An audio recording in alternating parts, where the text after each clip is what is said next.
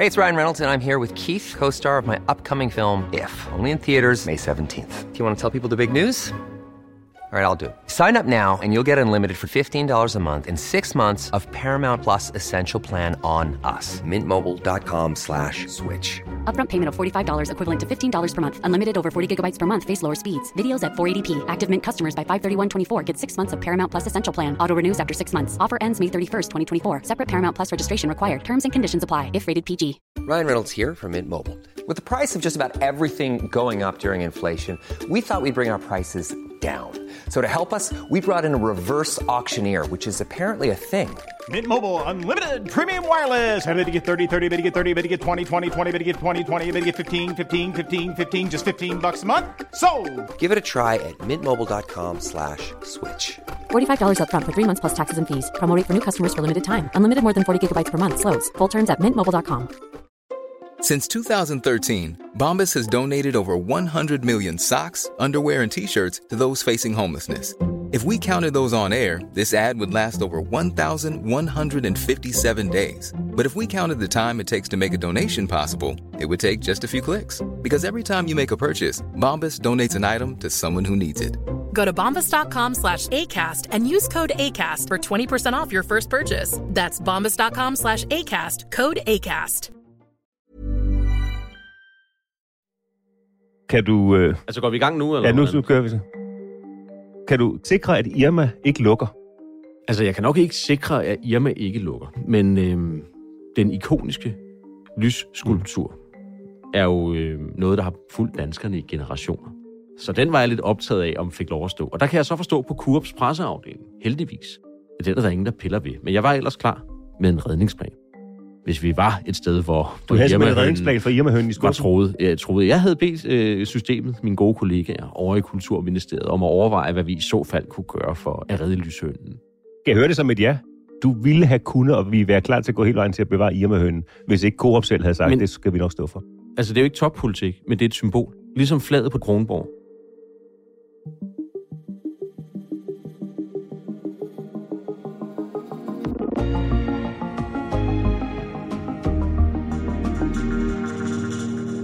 Klædt i klassisk business suit er Jakob Engel Schmidt i gang med at finde sin nye rolle som kulturminister. Jeg er ved at tale kulturen ind i vores undervisningspolitik, i vores sundhedspolitik og vores økonomiske politik. Det mindes jeg ikke er sket tidligere. Og med en plads i regeringens magtfulde inderkreds, det såkaldte koordinationsudvalg, har vi inviteret ham for at høre, hvilke mærker han vil sætte på dansk kultur. Her er dato. Jeg hedder Thomas Bug Andersen.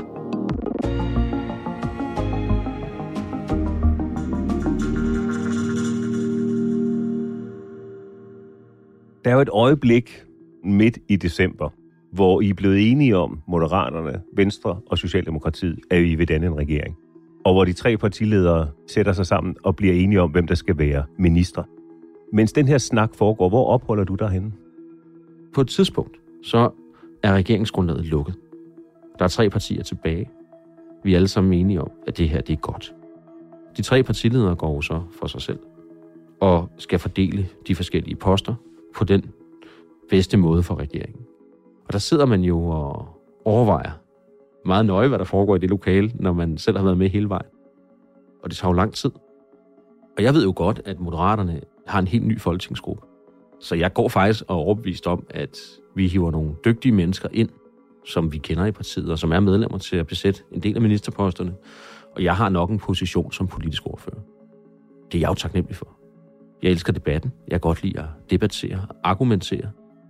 Betyder det, at du faktisk du ser ikke dig selv som minister, du ser ikke dig ikke selv Jamen- som et oplagt ministeremne? Al- Altså, jeg håber, at jeg øh, er et oplagt ministeremne, men jeg er også meget opmærksom på, at, at der er en meget sandsynlig anden vej for mig.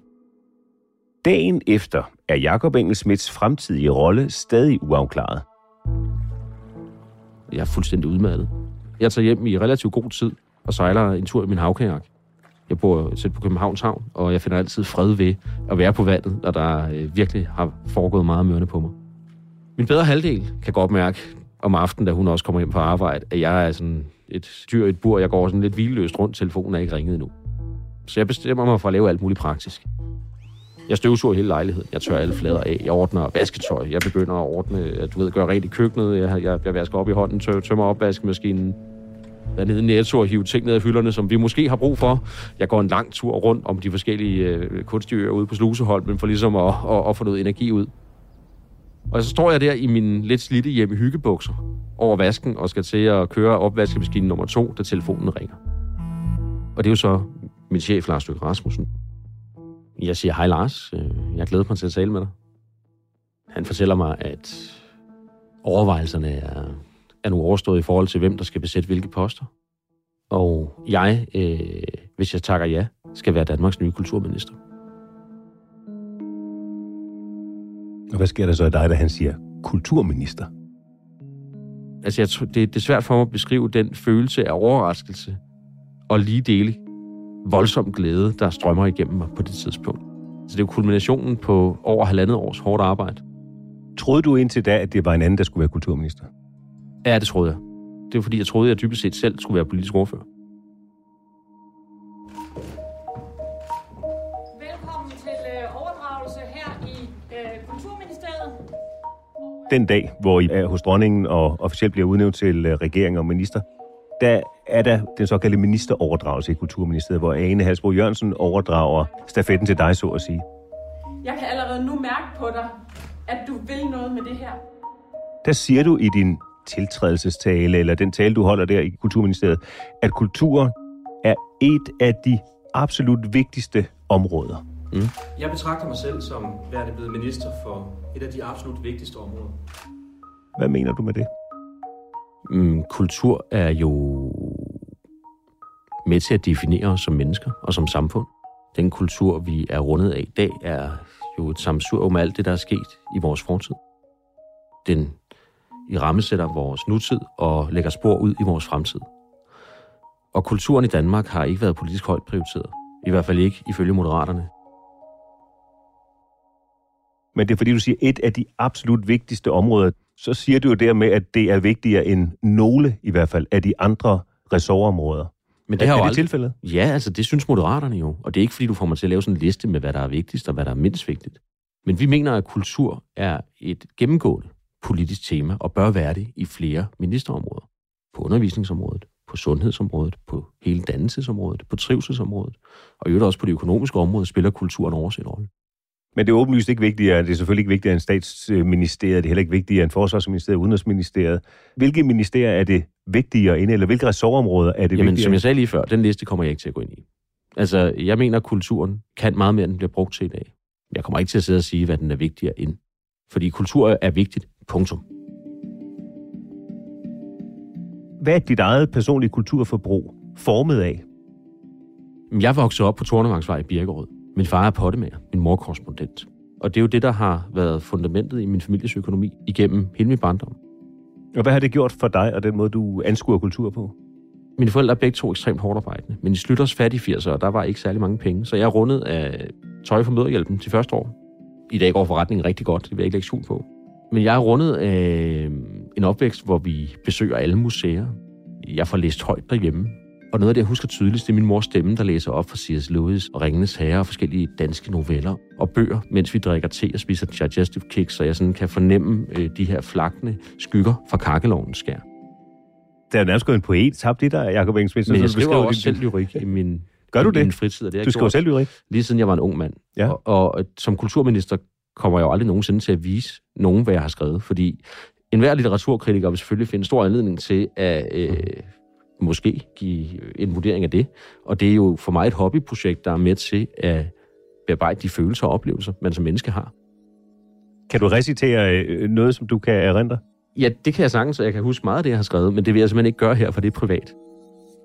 Hvad skriver du om, når du skriver lyrik? Jeg skriver, altså jeg skriver også dagbog, og jeg skriver i høj grad om de ting, der har gjort stort indtryk. Både på den gode måde og på den dårlige måde. Jeg tror jo, at mange mænd vil have stor glæde af at skrive lidt dagbog, eller sætte ord på deres følelser. For nogle gange, jeg kan i hvert fald mærke på ældre generationer, det er ikke altid, man taler så meget om, og måske i virkeligheden ikke har lyst til at lukke folk ind i de rum, hvor, hvor de store følelser bor, og hvor de nogle gange går til grunde, fordi de aldrig bliver lukket ud. Så lad os kigge lidt mere øh, detaljeret, Jacob Engel Schmidt, på noget af den kulturpolitik, øh, som øh, I kommer til at føre i regeringen. I jeres partiprogram, der står der, at I ønsker at indføre et kulturpas til, Ja. til unge udsatte. Det er noget, som også er afspejlet i regeringsgrundlaget. Der står, der skal gennemføres et forsøg med kulturpas for de næsten 45.000 unge, der hverken er i uddannelse eller i job, og forsøget skal bygge på udenlandske erfaringer. Ja. Hvad er målet med det? Målet er at sørge for, at der er flere, der bliver inkluderet i fællesskabet. Du ved, når man spiller fodbold, så er det svært at få en ordentlig kamp i gang, medmindre man er nok. Det er heller ikke fedt at gå til teater, hvis det er, at alle sidder tomme foran en.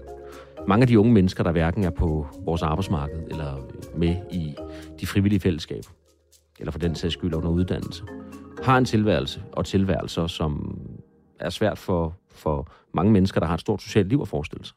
Og det er jo ikke nemt, det her. Hvis, vi, hvis vi gør noget, der var nemt, så havde vi lavet et kulturpas, som blev givet til alle i en generation. Fordi så var jeg sikker på, at det ville blive brugt. Men I vælger, at det er nogle helt specifikke personer, der skal have Ja. gavn af det her kulturpas. Jeg håber, vi med tiden kan udbrede det. Og der står også, at vi vil eksperimentere med det, så jeg kommer til at angribe problemet fra forskellige vinkler. Hvad er det, I ønsker at opnå med sådan et kulturpas? Jamen, vi ønsker at opnå, at nogle af dem, der sidder derhjemme foran skærmen, sjældent kommer uden for en dør, ikke har tilknytning til arbejdsmarkedet eller skolen, og dermed mangler nogle af de sunde fællesskaber, vi ved kommer til at have en sundhedsgavnlig effekt, kommer til at betyde, at man får et arbejde, kommer til at betyde, at man får en, en bedre tilværelse. At de bliver inkluderet. Og ligesom at der på ældreområdet er sådan for, øh, ordning med forsøgsvenner, så tror jeg, at vi skal overveje at lave kulturvenner. Der er masser af mennesker, der godt vil bruge lidt tid på at tage et ung menneske i hånden og tage vedkommende med til teater, eller tage vedkommende med til biografen, eller tage vedkommende med til en kunstudstilling, eller endda med ned i fodboldklubben, hvor det her kulturpas kan bruges til to eller tre måneders træning, eller i håndboldklubben, eller badminton. Hvis man skulle være en lille smule drilsk, så kunne man sige, du vil gerne tage udsatte unge, som sidder hjemme foran computeren, og så vil du sende dem i biografen. i Nej, det var, den, det var en af de eneste ting, jeg nævnte, som er digital. Der er jo ikke meget digitalt over at gå på museum, eller se teater, eller være med til fodbold, håndbold eller badminton. Men jeg kan ikke lade være at tænke på, har de unge, som I rækker ud efter med det her initiativ, eller den her, øh, den her indsats, måske i virkeligheden brug for noget andet, noget mere end en tur i biografen, eller, Selvfølgelig har de det. eller en tur på museum? Men nogle gange er menneskelige relationer en rambuk ind i de svære problemer, som livet kan opstille og udfordre folk med. Og det er ikke sådan, så jeg tror nødvendigvis, at eksperimentet med kulturpas vil være en succes, hvis du måler på, hvor mange der har brugt det. Men ud af de 45.000, hvis der er et par hundrede, der ændrer deres vaner på den her baggrund, så er det en kæmpe stor succes. For det er mennesker, vi ellers kommer til at møde i de, alle de kedelige statistikker. Er det succeskriteriet et par hundrede ud af 45.000? Jamen, altså, det kommer an på, hvordan man beskuer det. Men for mig er det vigtigt nu at eksperimentere på mange forskellige måder, og så evaluere, og så finde den bedste vej frem. Det lyder som en stor indsats for, for, for, for også. få mennesker. Jo, men i forvejen, de mennesker kommer jo til at koste meget mere, hvis det er, at de ender i øh, forskellige problemer, kommer i kriminalitet, ender på overførsel eller andet. Det her det er da den billigste måde overhovedet, Thomas, at sikre, at øh, vi skaber nogle alternative veje ind til uddannelse, til arbejdsmarkedet, til et lykkeligt liv. Men det, men det forudsætter jo faktisk, at, at man bliver mere integreret i samfundet af at gå i biografen eller på museum. Eller... Ja, hvis man gør det sammen med andre.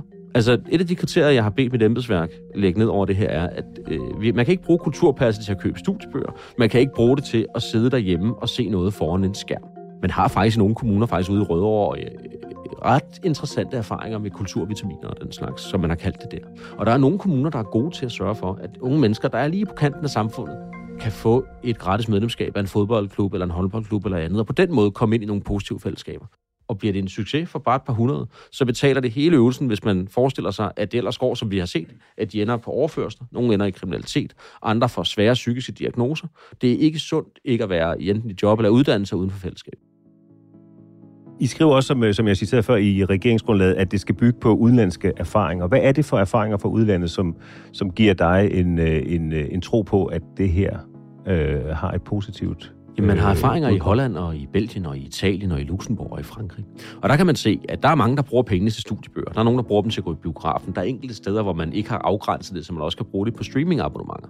Men flere af stederne er konklusionen, at jo mere kultur man bruger på et felt, jo flere oplevelser er man villig til at få på andre felter. På scenekunst, kongelige teater, balletten, øh, museer, øh, både de historiske, men også øh, kunstmuseer. Øh, det kan være gadeidræt og andre ting. Men lad os tage Italien. Du nævner selv Italien. Resultaterne derfra, den evaluering, der har været i Italien på baggrund af en lignende indsats, der viser, at det var kun 1,6 procent af midlerne, der blev brugt på teater, ballet, museer og andre kulturelle aktiviteter. Og man kan ikke måle, at der har været nogen stigning i kulturforbruget blandt dem, der har fået passet. Det kan man så i Frankrig. Nu sidder du så med de samme tal. Så nu nævner du Italien, hvor det har været en mindre stor succes. Der er så andre lande, der har været en større succes. Og hvad skal der så til for, at det bliver en succes i Danmark? Jamen, nu har jeg bedt øh, min gode kollega i Kulturministeriet om at samle alle erfaringerne. Og så prøve at finde ud af, hvad er det, der har virket, og hvad er det, der ikke har virket. Fordi der er jo ingen grund til, at vi betaler de samme kulturelle dyrlærepenge, som man har gjort i de andre europæiske lande, der har forsøgt. Et af løfterne i Moderaternes partiprogram er at arbejde for, at morgensang bliver en obligatorisk start på dagen i folkeskolen. Så hvornår har Jakob Engelsmidt selv sidst sunget morgensang? Det var i går. Øh, vi synger morgensang hver tirsdag i Kulturministeriet. Og det var Volbeat, øh, den sang, der altid bliver spillet, øh, der hedder For evigt, når, når Danmark sko og går på banen.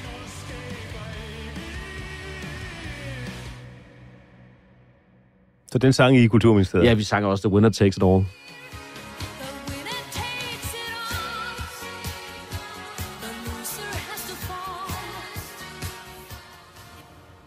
Men det gjorde man altså også før jeg kom ind. Jeg vil gerne tage æren for det, men det kan jeg desværre ikke. Okay, men det har overlevet og lever stadigvæk øh, under dig, kan jeg forstå. I skriver i Moderaternes partiprogram, at øh, det skal være en obligatorisk start på dagen, for at man kan mærke, at man er en del af noget større. Hvorfor er det vigtigt, at børn i skolen øh, starter dagen med at synge sang?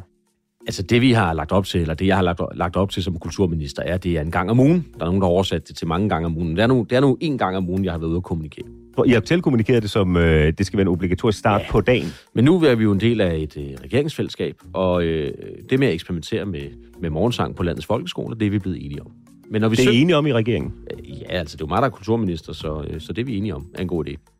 Så der er opbakning i regeringen til det. Nej, det er ikke, fordi jeg har oplevet hverken fra ordførerne fra Venstre eller konservative, at de er imod. Og heller ikke øh, Jon Steffensen, vores egen ordfører i Moderaterne. Så det vil jeg tillade mig at sige.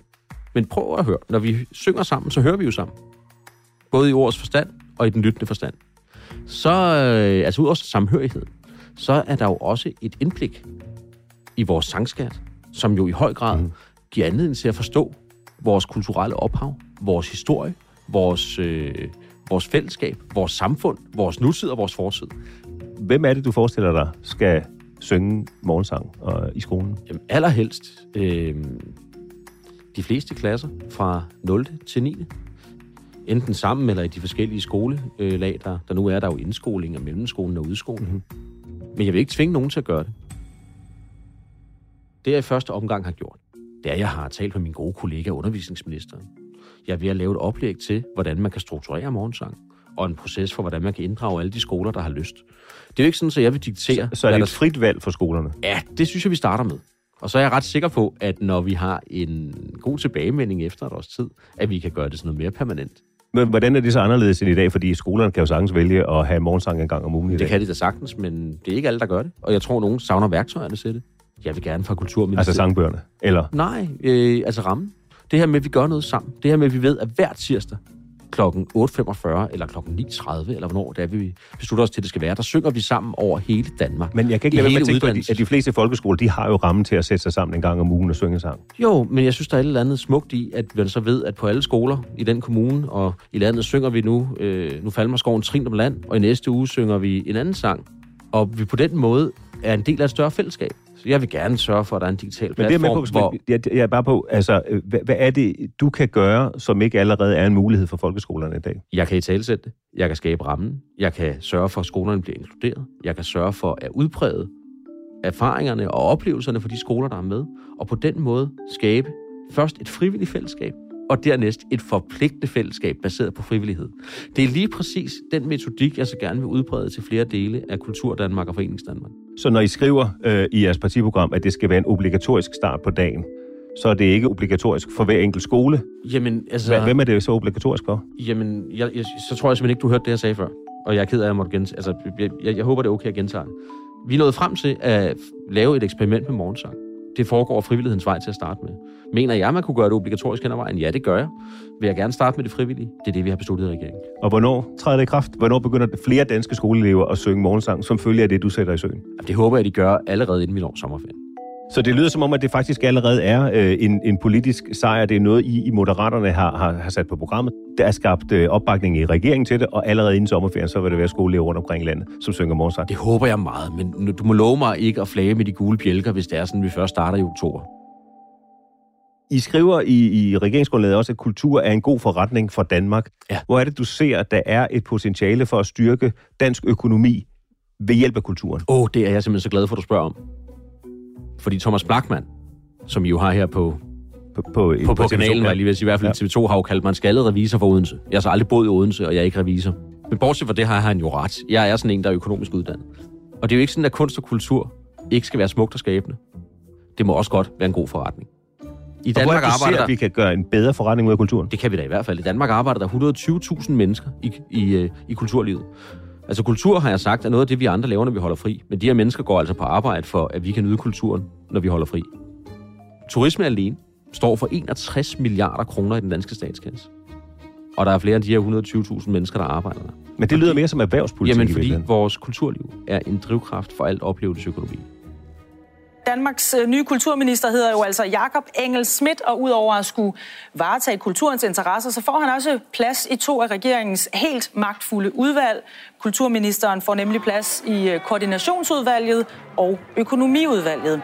Og med de centrale positioner håber flere stemmer i kulturlivet, at det vil være til gavn for kulturpolitikken.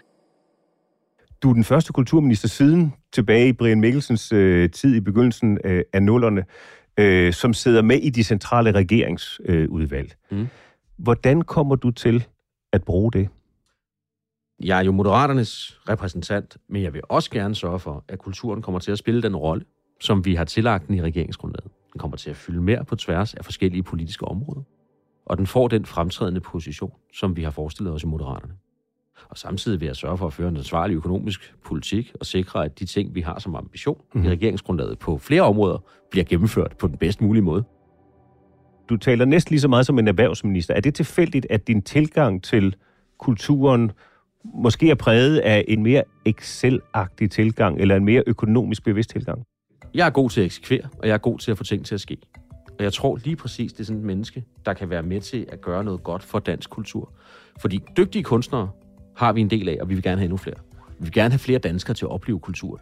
Jeg tror, jeg kan være den katalysator, der får de to ting til at, til at finde sammen i en højere enhed. Men vil du være med til at understøtte kultur, som ikke har en økonomisk, Ja, øh, det kan jeg økonomisk for. overskud? Det, det kan jeg love dig for. Det er et mål i sig selv, at sikre kulturen for kulturens skyld. Men det betyder ikke, at man ikke også kan arbejde på, at flere oplever den, og at kultur i øvrigt også er en god forretning. Det er ikke enten eller. Det er jo heldigvis ikke sådan et endimensioneret system, hvor jeg skal vælge en af tingene. Det er jo det fede ved at sidde centralt placeret i regeringen, og i øvrigt også have nogle ambitioner på kunsten og kulturens vegne. Det er, at man kan mere end én ting. Hvor- Hvornår ved du, at du er lykkedes? Jeg tror først, man som politiker ved, om man er lykkedes, når man er færdig. En af de helt store udfordringer ved at være- ved at være minister Men det gør det også svært at måle, om du faktisk er, Jo. har været en Men succes som til trækker man jo så også stikket i ferier og kan se tilbage. Man får tid til at perspektivere. Det har jeg ikke været god til endnu, for jeg har været kulturminister i under 50 dage. Men når vi når til sommerferien, der kan jeg jo se på, at det lykkedes at lande en moderne medieaftale. Har jeg lavet en ny musikhandlingsplan? Har jeg fået taget status på det danske kulturliv? Har jeg været rundt og tale med så mange mennesker, jeg er blevet klogere til de reformer, der venter forud? Mere, mere, mere kultur, så mange steder, det kan lade sig gøre. Det er, jamen prøv at høre, vi skal spille på flere bånd. Det skal være den højtflyvende kultur. Det ypperste af det ypperste. Det skal være bredden, og vi skal have mere af begge dele. Og det koster nogle penge, dem finder vi og sætter af. Men kulturen skal også løfte nogle opgaver i undervisning og i sundhed og for økonomien. Jeg er ved at tale kulturen ind i vores undervisningspolitik, i vores sundhedspolitik og vores økonomiske politik. Det mindes jeg ikke er sket tidligere. Det lyder som en ren øh, drømmeverden, altså for godt til at være sandt. Er, er det så enkelt? Du spurgte, hvordan jeg allerhelst ville huske, så jeg antog, at du gerne vil have, at jeg tænkte stort. Og øh, du beder mig også om at konkludere på, på fremtiden. Og det skal man som politiker være ekstremt forpastelig med, fordi man sætter sig selv op til at fejle. Ja, det er jo risikoen, når man bliver minister, pludselig har øh, ansvar. Øh, Ja. øh, Og jeg spørger dig jo egentlig bare... Og det påtager jeg mig også med stort smil og stor glæde. Jeg spørger dig jo egentlig bare, hvad du gerne vil måles på. Jeg håber, jeg fik svaret ordentligt. Det gjorde du, og mange tak, fordi du kom. Jeg siger tak, Thomas. Det var en fornøjelse. Jakob Engel Schmidt, øh, kulturminister, og øh, god tur ud i kulturlandskabet. Tak skal du have. Det er Rikke Romme, der har tilrettelagt denne udgave af Dato. Lyddesign Ida Skovsgaard og Ida Skærk. Redaktør Astrid Louise Jensen. Jeg hedder Thomas Bug Andersen. På genhør.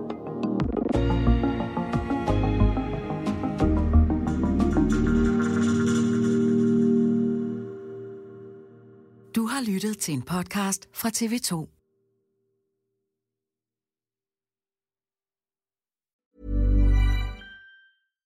Hey, it's Paige DeSorbo from Giggly Squad. High quality fashion without the price tag. Say hello to Quince. I'm snagging high-end essentials like cozy cashmere sweaters, sleek leather jackets, fine jewelry, and so much more. With Quince being 50 to 80% less than similar brands. And they partner with factories that prioritize safe, ethical, and responsible manufacturing. I love that. Luxury quality within reach. Go to quince.com slash style to get free shipping and 365 day returns on your next order. Quince.com slash style. When you make decisions for your company, you look for the no brainers. If you have a lot of mailing to do, stamps.com is the ultimate no brainer. Use the stamps.com mobile app to mail everything you need to keep your business running with up to 89% off USPS and UPS. Make the same no-brainer decision as over 1 million other businesses with stamps.com. Use code program for a special offer. That's stamps.com, code program.